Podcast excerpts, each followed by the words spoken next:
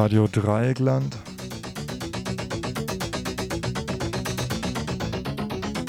Die Nachrichten.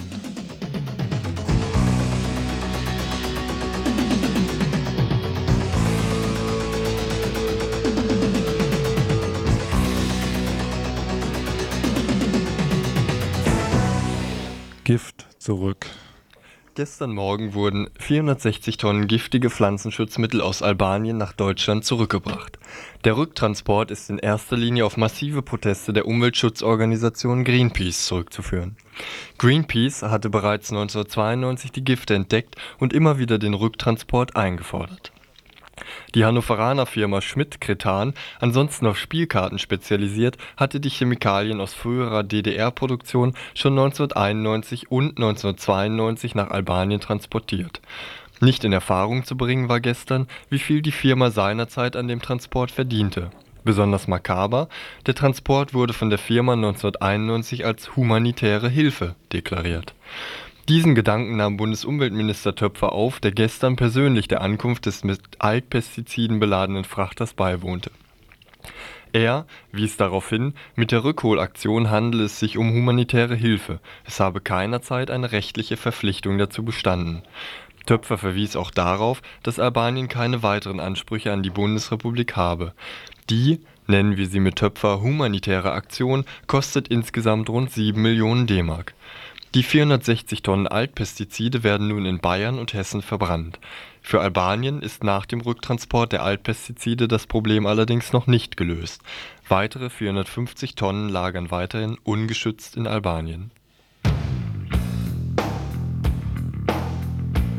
CDU uneins über Frauenquote. Die CDU entschied gestern mehrheitlich, nun doch gegenüber vielen Vorbehalten eine Frauenquote einzuführen. Vorbehalte gegenüber der Frauenquote ließen unter anderem der Berliner Bürgermeister Diebken, Innenminister Kanter und der schleswig-holsteinische CDU-Vorsitzende Henning verlauten. Jedoch kam die Mehrzahl der Redner und Rednerinnen gestern zu der Erkenntnis, dass ohne eine Regelung der Frauenquote der Anteil der Frauen in den Führungspositionen der CDU nicht steigen werde. Jedoch die Herren der Macht tun sich schwer, ein Stück ihrer Macht an die Frauen abzugeben. Ist sich die CDU doch noch uneinig darüber, wie die Machtteilung mit den Frauen gefördert werden soll. Zwei Möglichkeiten stehen offen. Die erste wäre ein Grundsatzbeschluss, der lediglich einer Absichtserklärung entspräche und deren endgültiger Entscheid erst 1995 beschlossen werden soll. Die zweite Möglichkeit wäre, am 28. November, dem Parteitag der CDU, einen Beschlussantrag zugunsten der Frauenquote vorzulegen und an diesem Tage schon die Frage zu entscheiden. Ein solcher Beschluss würde jedoch eine Satzungsänderung verlangen. Doch die Herren der Macht sind vorsichtig. Im Falle eines Falles sollte diese Satzungsänderung vorerst befristet sein bis ins Jahre 1999.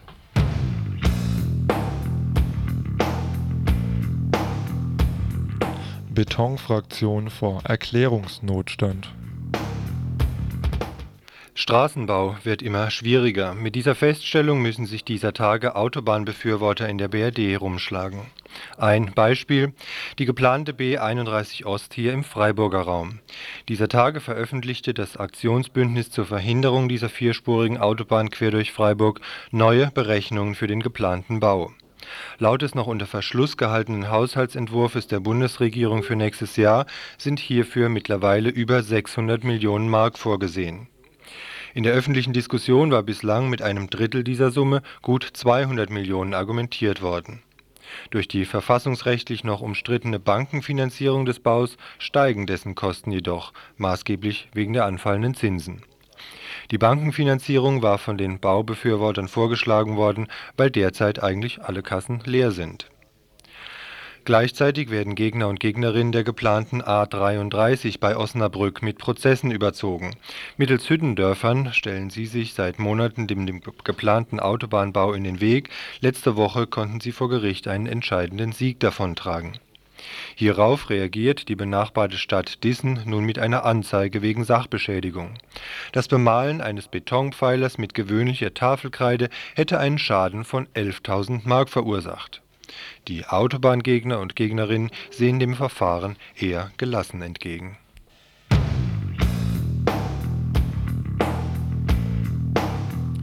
Altanz vor dem Kadi. Gestern begann der Prozess gegen den Neonazi Ewald Altanz in München. Insgesamt 45 Seiten umfasst die Anklageschrift. Altanz wurde nicht zuletzt bekannt durch seine Rolle im umstrittenen Dokumentarfilm Beruf Neonazi. Wegen seiner Aussagen in diesem Film muss er sich vor einem Berliner Gericht wegen Volksverhetzung verantworten. In München ist die Anklageschrift lang: Beleidigung, Verunglimpfung des Anders Denkenden, äh, des Andenkens Verstorbener, Verstöße gegen das Urheberrecht, die Verbreitung von verfassungswidrigem Propagandamaterial und die Aufstachelung zum Rassenhass werden ihm vorgeworfen. Auf Videos hat er die Gaskammern in Auschwitz geleugnet. Auch wegen seiner Aussagen, in denen die Ermordung von Juden im Dritten Reich bestritten wird, steht er nun vor Münchner Kadi. Der 28-jährige Altanz wirkte gestern zum Prozessbeginn nervös, obwohl er sich über die große Aufmerksamkeit der Medien wohl freute. Wie im Film Beruf Neonazi gefällt sich Altanz im Scheinwerferlicht. Vor dem Münchner Landgericht versucht Altanz sich nun als Opfer darzustellen Schon in jungen Jahren habe er Kontakt zur rechtsradikalen Szene bekommen, sei aus politischen Gründen von der Schule geworfen worden, habe infolgedessen keine Lehrstelle bekommen, sei später mit Berufsverbot belegt worden und so weiter. Ob er mit dieser Mitleidsargumentation vor dem Kadi Erfolg haben wird? Altanz, der selber mit einer Verurteilung rechnet, sieht sich selber als Aufklärer, der auch in Zukunft über Unwahrheiten sprechen will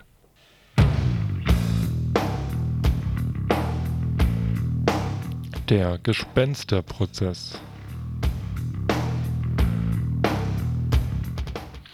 Am heutigen Dienstag tritt das Internationale Straftribunal für das frühere Jugoslawien zu seiner ersten öffentlichen Sitzung in Den Haag zusammen im Mai 1993 hatte der Sicherheitsrat der Vereinten Nationen das Tribunal einstimmig beauftragt, all denen den Prozess zu machen, die in Verdacht stehen, im früheren Jugoslawien Kriegsverbrechen, Verbrechen gegen die Menschlichkeit oder Völkermord begangen zu haben.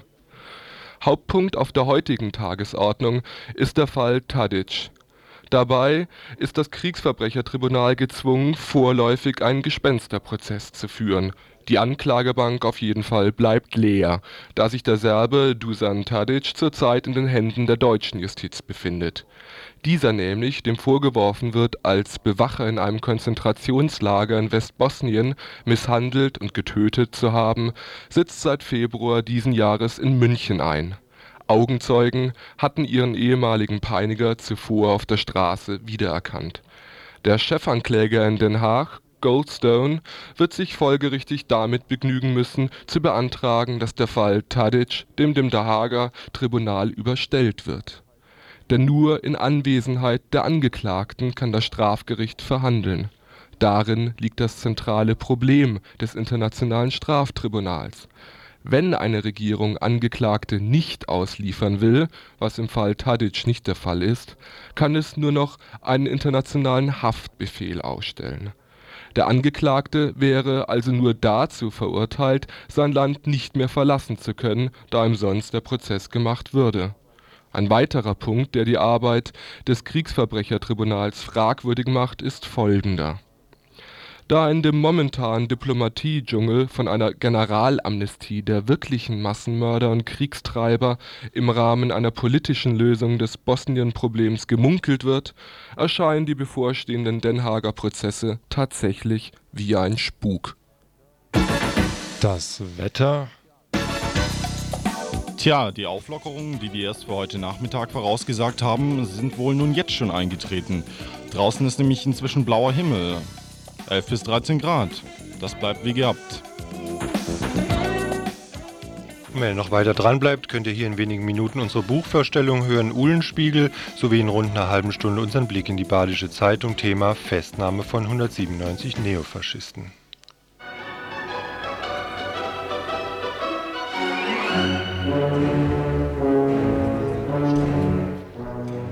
Und für euch heute im Studio die insgesamt sechsköpfige Runde. Ich fange mal bei mir selber an. Andreas. Und der Jens. Martin. René. Volker. Hannes.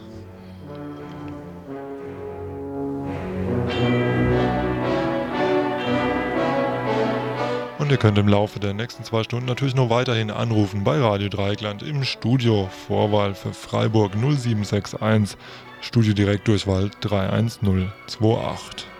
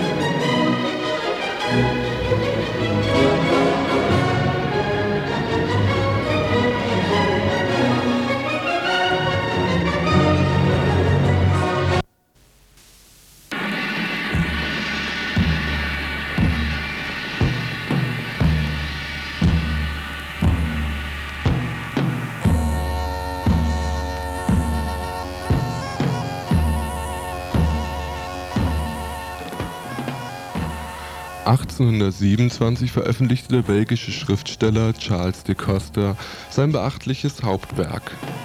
Die Legende von Uhlenspiegel und Lamme Gurzek und ihren heldenmäßigen, fröhlichen und glorreichen Abenteuern im Lande Flandern und anderwärts lautet der vollständige Titel.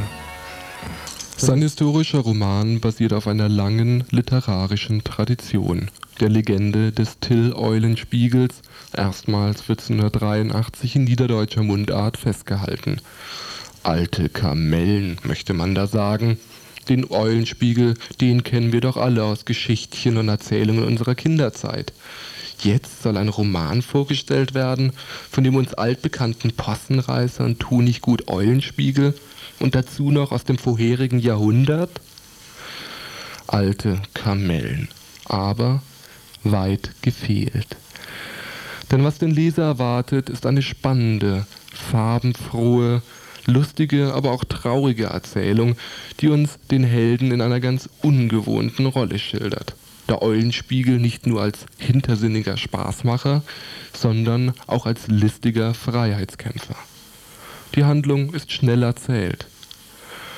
Die zwei unzertrennlichen Freunde Till Ohlenspiegel und der gutmütige Fressack Lamme Grützek ziehen unbeschwert und allerhand Schabernack treibend durch das Flandern des 16. Jahrhunderts.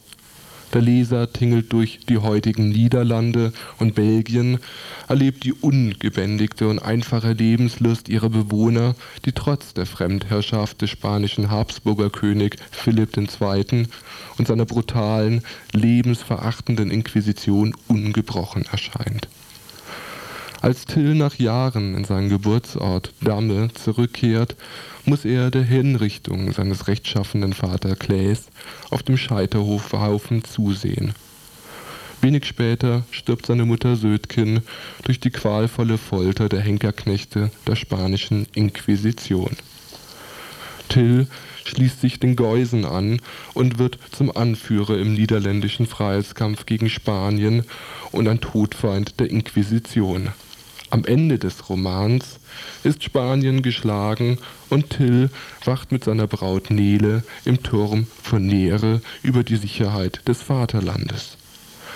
Im Prolog des Romans, dem Vorspruch der Eule, findet der Leser ein vielversprechendes Urteil über den Roman. Die Eule, Uhlenspiegels Wappentier und Weggefährte, spricht zum Autor. Du hast es mir trotz allem angetan mit deinem vertrauensseligen Leichtsinn. Darum lass es dir gesagt sein, dass ich auf der Stelle die Derbheit und die Kühnheiten deines Stils meinem literarischen Vettern hinterbringen will. Sie sind federgewandte, mit spitzen Schnäbeln und scharfen Brillen bewährte Leute und verstehen es, aufs liebenswürdigste, aufs einwandfreieste, schön verschleiert und verbrämt, den jungen Personen Liebesgeschichten zu erzählen, die nicht nur aus Kythera kommen und binnen einer Stunde ist das widerspenstigste Unschuldslämmchen unmerklich, aber gründlich aufgeklärt. O du vermessener Dichter, der du Rabelais und die alten Meister so sehr liebst, jene Leute haben dir etwas voraus. Sie glätten die französische Sprache so lange, bis sie sie völlig abgenützt haben. Und dass die Costa Sprache nicht geglättet und abgenützt ist, erkennt der Leser in zahlreichen wirklichkeitsnahen Schilderungen des geschichtlichen Hintergrundes. So sah den Ohlenspiegel überall, wo er vorbeikam, voll Entsetzen nichts als Köpfe auf Pfählen, Mädchen, die in Säcke genäht und lebendigen Leibes ins Wasser geworfen wurden, Männer, die nackt aufs Rad geflochten und mit schweren Eisenstangen zermalmt wurden, und der Henker tanzte auf ihrer Brust, um sie ihnen einzudrücken. Aber die Beichtväter der Männer und Frauen, die vorher bereut hatten, verdienten jedes Mal zwölf Kreuzer. Er sah, wie die Henker in Löwen 30 lutherische auf einmal verbrannten und den Scheiterhaufen mit Schießpulver anzündeten. Zu Limburg sah er ein, eine ganze Familie, Männer und Frauen, Töchter und Schwiegersöhne, Psalmen singend zum Richtplatz gehen. Der Mann, der alt und gebrechlich war, schrie, während er verbrannte. Und Uhlenspiegel, voll Angst und Schmerz, wanderte weiter über die arme Erde. Seien es die Schilderungen des durch Spanien geknechteten Flandern, die derben Späße Uhlenspiegels, die genüsslichen Fressgelage des gutmütigen Lamme Gottsack oder die qualvollen Martern der flämischen Opfer in den Folterkammern der spanischen Inquisition.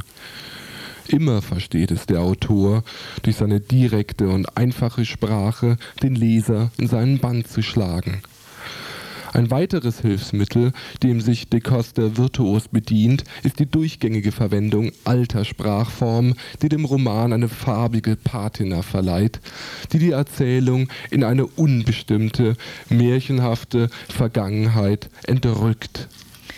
Der November kam nach Damme und überall hin, aber der Winter kam nicht. Kein Schnee, keine Kälte und kein Regen. Die Sonne schien vom Morgen bis zum Abend, ohne bleicher zu werden. Die Kinder wälzten sich im Staub der Wege und Straßen.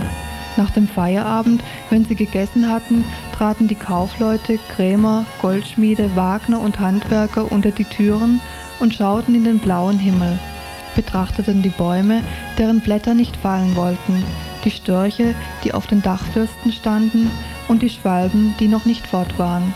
Die Rosen hatten dreimal geblüht und standen in Knospen für die vierte Blüte. Die Nächte waren lau, die Nachtigallen hatten nicht aufgehört zu singen. Die Leute von Damme sagten, der Winter ist tot, verbrennen wir den Winter. Und sie verfertigten eine riesengroße Gestalt mit einer Bärenschnauze, einem langen Bart aus Hobelspänen, einer dicken Flachsmähne. Sie kleideten sie in weiße Gewänder und verbrannten sie mit großem Gepränge. Und was schließlich liefert der Roman? Es ist zum einen ein, ein vortreffliches Geschichtsbuch, das packend und anregend, dramatisch und zuweilen auch pathetisch Einblick in die Wirren des 16. Jahrhunderts bietet. Der Kampf eines freiheitsliebenden Volkes gegen die brutale Fremdherrschaft eines übermächtigen Gegners. Grausamkeiten, die im Namen der Religion in den Wirren der Reformation und des Bildersturms begangen werden. Zum anderen aber besitzt er in seiner oft märchenhaft fabulierenden Erzählweise eine zeitlose Allgemeingültigkeit, die vom Lebenswillen, aber auch von der Gewalttätigkeit einer Menschheit berichtet, die immer noch nahezu unverändert unseren Planeten bevölkert. Uhlenspiegel von Charles de Costa, erhältlich als Taschenbuch beim Diogenes Verlag für 19,80 Mark Unbedingt empfehlenswert ist die gebundene Ausgabe von Artemis für 36 Mark. Sie enthält 150 begleitende Holzschnitte von Franz Massarel und bereichert den ohnehin schon packenden Text mit seinen expressionistischen Drucken ungemein. Vielleicht was für unter den Tannenbaum.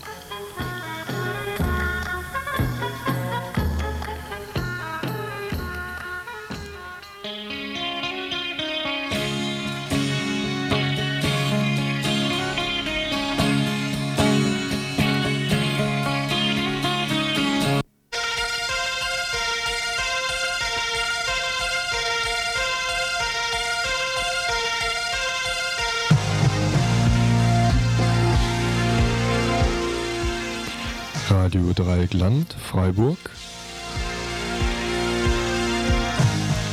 Die Presseschau. Ja, Martin, sag mal, hast du das gestern in der BZ gelesen? Nö, was denn?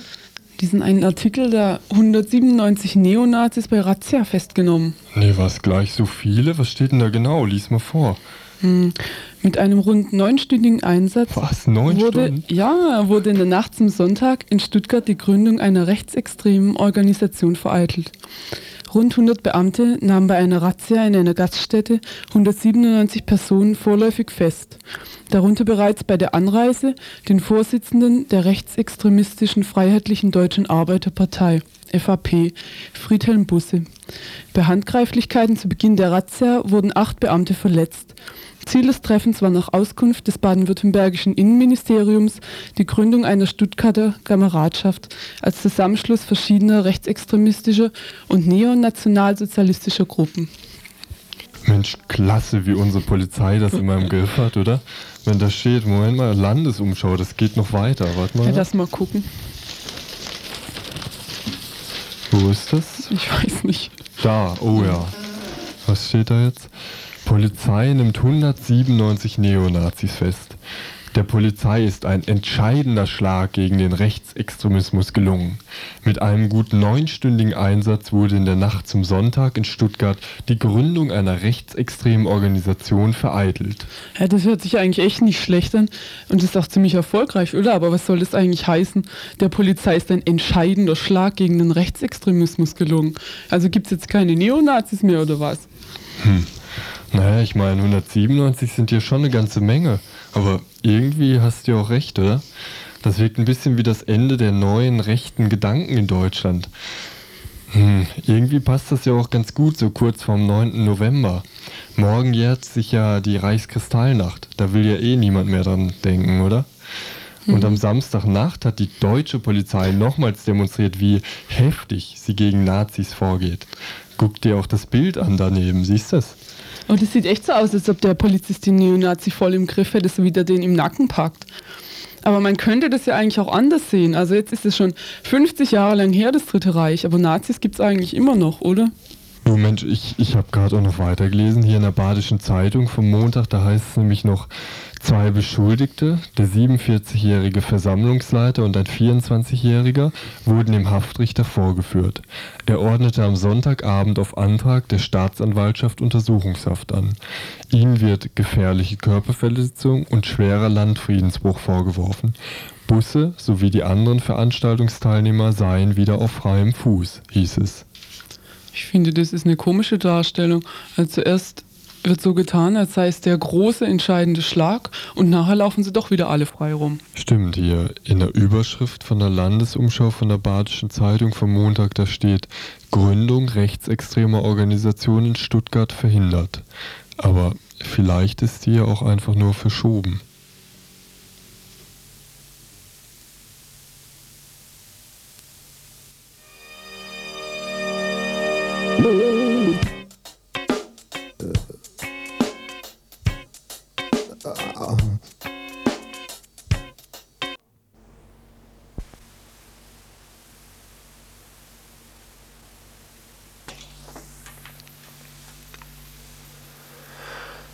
Am morgigen Mittwoch jähren sich ein weiteres Mal die nationalsozialistischen Judenpogrome von dem damaligen Regime beschönigend bezeichnet als Reichskristallnacht.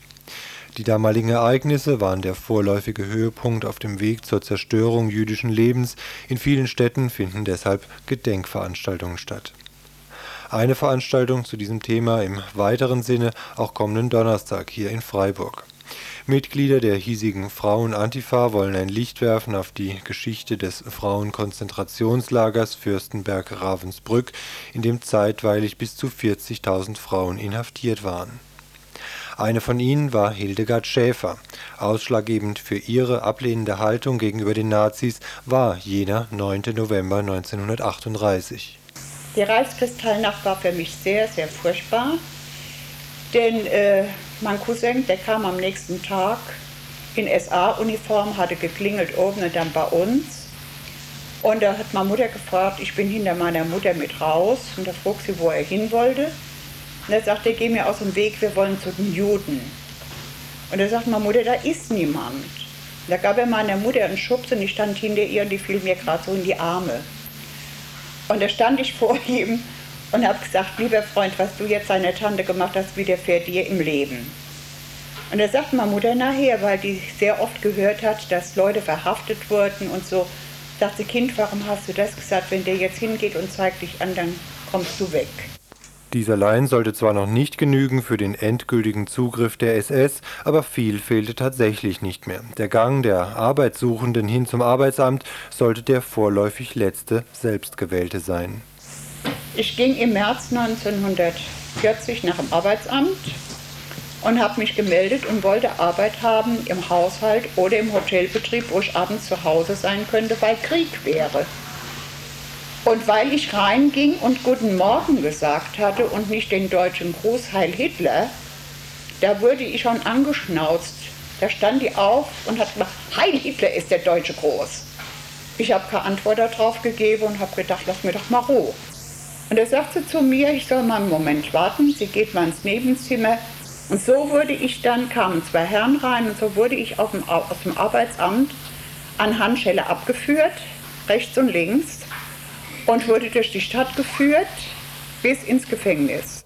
Von dort aus begannen dann die berüchtigten Transporte in Viehwaggons, oftmals über Tage. Wer etwa vom italienischen antifaschistischen Widerstand in polnische KZs verschleppt wurde, war oft wochenlang unterwegs. Unter ihnen auch Kinder oder auch schwangere Frauen. Auch Hildegard Schäfer erinnert sich an ihren Transport. Da waren wir elf Tage ohne Essen, ohne Trinken unterwegs bis nach Hamburg. Die Eiszappe hing oben an, dem, an der Decke darunter. Wir haben uns die Eiszappe abgemacht, damit wir daran lutschen konnten, dass wir für den Körper Flüssigkeit bekamen. Und ich hatte noch so eine kleine Kante Brot, der schon steinhart war wo ich dran geknappert habe, dass ich da ein bisschen abbekam, damit man wenigstens etwas hatte. Und der Kante ging genau rum, wie auch wie die Eiszappen, die wir hatten. Also es wurde immer wieder für die Kameradin gedacht, dass die auch was davon haben. Aber wir hatten auf diesen, in diesen elf Tagen, auf diesem Transport, fast 600 Tote, Männer wie Frauen und Kinder. Und wenn ich daran denke, das war verheerend. Moins hast du neben dich gegriffen, die hat keine Antwort mehr gegeben, es war eine Tode. Hast auf die andere Seite gegriffen, lag auch eine Tode. Wir waren mit 50 Frauen und Kindern in einem Waggon nur Kranke. Also das vergesse ich, ich kann das nie vergessen, dass das damals so war, dass ich neben mich griff und Tode in der Hand hatte. Ne? Ich habe nie äh, gedacht, dass mal sowas äh, passieren könnte. Wütend erinnern sich die ehemaligen KZ-Insassinnen an die ihnen angetane sexuelle Gewalt sowie an die Zwangsarbeit, die sie für heute noch existierende Konzerne leisten mussten. Im äh, August 1943 wurden wir ausgesucht von Siemens Halske für in ein Nebenlager nach Zwoder-Falgenau im Kreis Eger, früher Sudetenland, heute wieder Tschechei. Da sind wir mit 1000 Häftlingen aus Ravensbrück, mit 1000 Frauen und Jugendlichen sind wir da hingekommen. Genau ein Barackenlager wie Ravensbrück, nur nicht so groß. Und mussten jeden Morgen eine halbe Stunde Weg bei Wind und Wetter, bei Eis und bei Schnee mussten wir dann eine halbe Stunde marschieren, bis wir in die Fabrik kamen, wo wir arbeiten mussten. Wir haben damals haben wir für die Flugzeuge gearbeitet. Ich war am Kugellager. Und es hieß ja in Ravensbrück Arbeit durch Vernichtung. Die gaben uns ja nur neun Monate Zeit. Nach neun Monaten sollten die Häftlinge so weit sein, dass sie äh, zur Vernichtung mussten. Entschädigung gibt es allerdings bis heute so gut wie keine. Von Siemens Halske haben wir bis zum heutigen Tag noch keine Abfindung, noch keinen Pfennig gekriegt.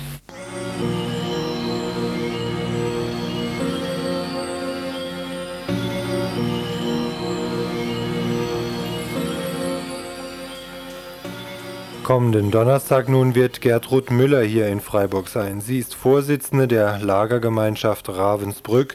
Nachdem am 30. April 1945 Tausende von ausgehungerten Frauen von den Alliierten befreit worden waren, schworen sie, den Kampf für eine gerechtere Gesellschaft nie aufzugeben. Eine ganze Reihe von Gruppen wurde in den folgenden Jahren gegründet, in den 70ern eben die Lagergemeinschaft Ravensbrück. Im Mittelpunkt ihrer Arbeit steht nun die Vorbereitung für den 50. Jahrestag der Befreiung. Am 23. April nächsten Jahres soll der mit einem offiziellen Festakt begangen werden. Die Vorbereitungen durch das Land Brandenburg laufen allerdings nur schleppend an. Was ist geplant? Hierzu Gertrud Müller, Vorsitzende der Lagergemeinschaft. Und zwar ist geplant, also das Tor, das heißt den Eingangsbereich, wieder so herzustellen, wie er war. Das verlangt das internationale Ravensbrück-Komitee und auch das nationale Komitee.